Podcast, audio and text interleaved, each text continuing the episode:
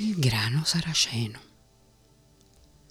Spesso e volentieri, quando si passa dopo un temporale davanti ad un campo di grano saraceno, si vede che questo è diventato completamente nero e riarso.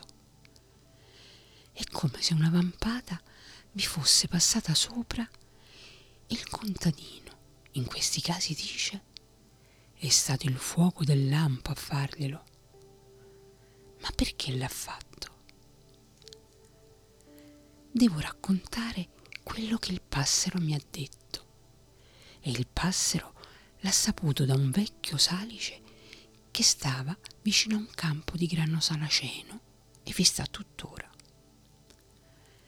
È un salice tanto rispettabile, ma raggrinzito e anziano ha una crepa proprio nella parte centrale, dalla quale crescono erba e tralci di more.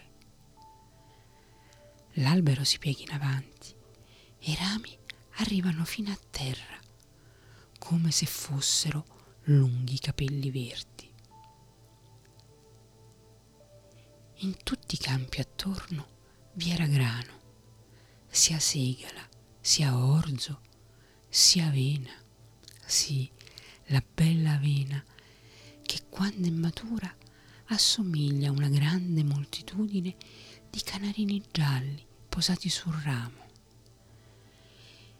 Il grano sembrava crescere come se fosse stato benedetto e più era pesante, più si chinava in segno di umiltà. Ma vi era anche un campo di grano saraceno e quel campo si trovava proprio davanti al vecchio salice. Il grano saraceno non si piegava affatto come l'altro grano, orgoglioso e rigido portava la testa alta.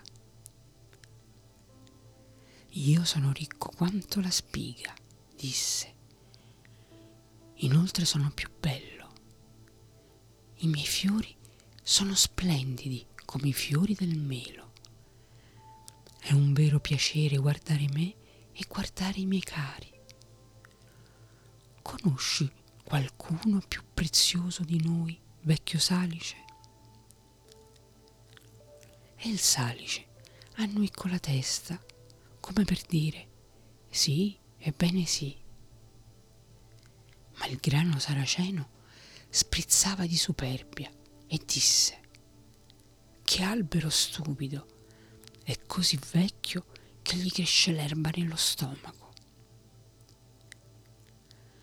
Si preparò allora un terribile temporale.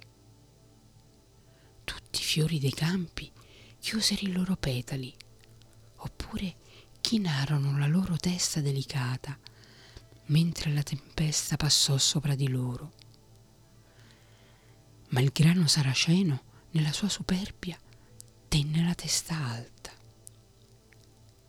China la testa come noi, dissero i fiori.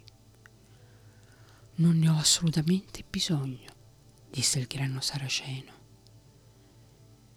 China la testa come noi, gridò il grano. Adesso arriva in volo l'angelo della tempesta. Ha le ali che vanno dalle nuvole fino giù a terra e ti spacca in due prima che tu gli possa chiedere di essere clemente. Sì, ma io non mi voglio chinare, disse il grano saraceno.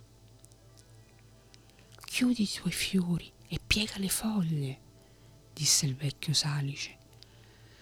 Non guardare il lampo quando la nuvola si spezza.